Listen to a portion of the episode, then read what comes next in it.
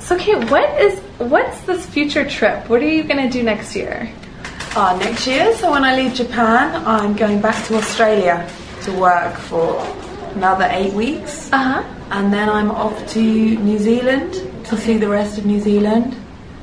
And then Fiji, and then and then that'd be nice there because I can just spend some time lying on the beach. Right. And then go to the Cook Islands. After the Cook Islands, I'm going to go and see my best friend because she lives in Kuala Lumpur. So I'm going to go and do the east coast of Malaysia. Okay. And then I'm going to go to Thailand, and then Cambodia, then Vietnam, then Laos, and then India. And that's as far as I've got. Okay. So after that point, you don't know where you're gonna go. No, I don't know where I'm going to go. Probably, probably I'm going to head towards Canada because one of my best friends emigrated there, so I'd like to see him.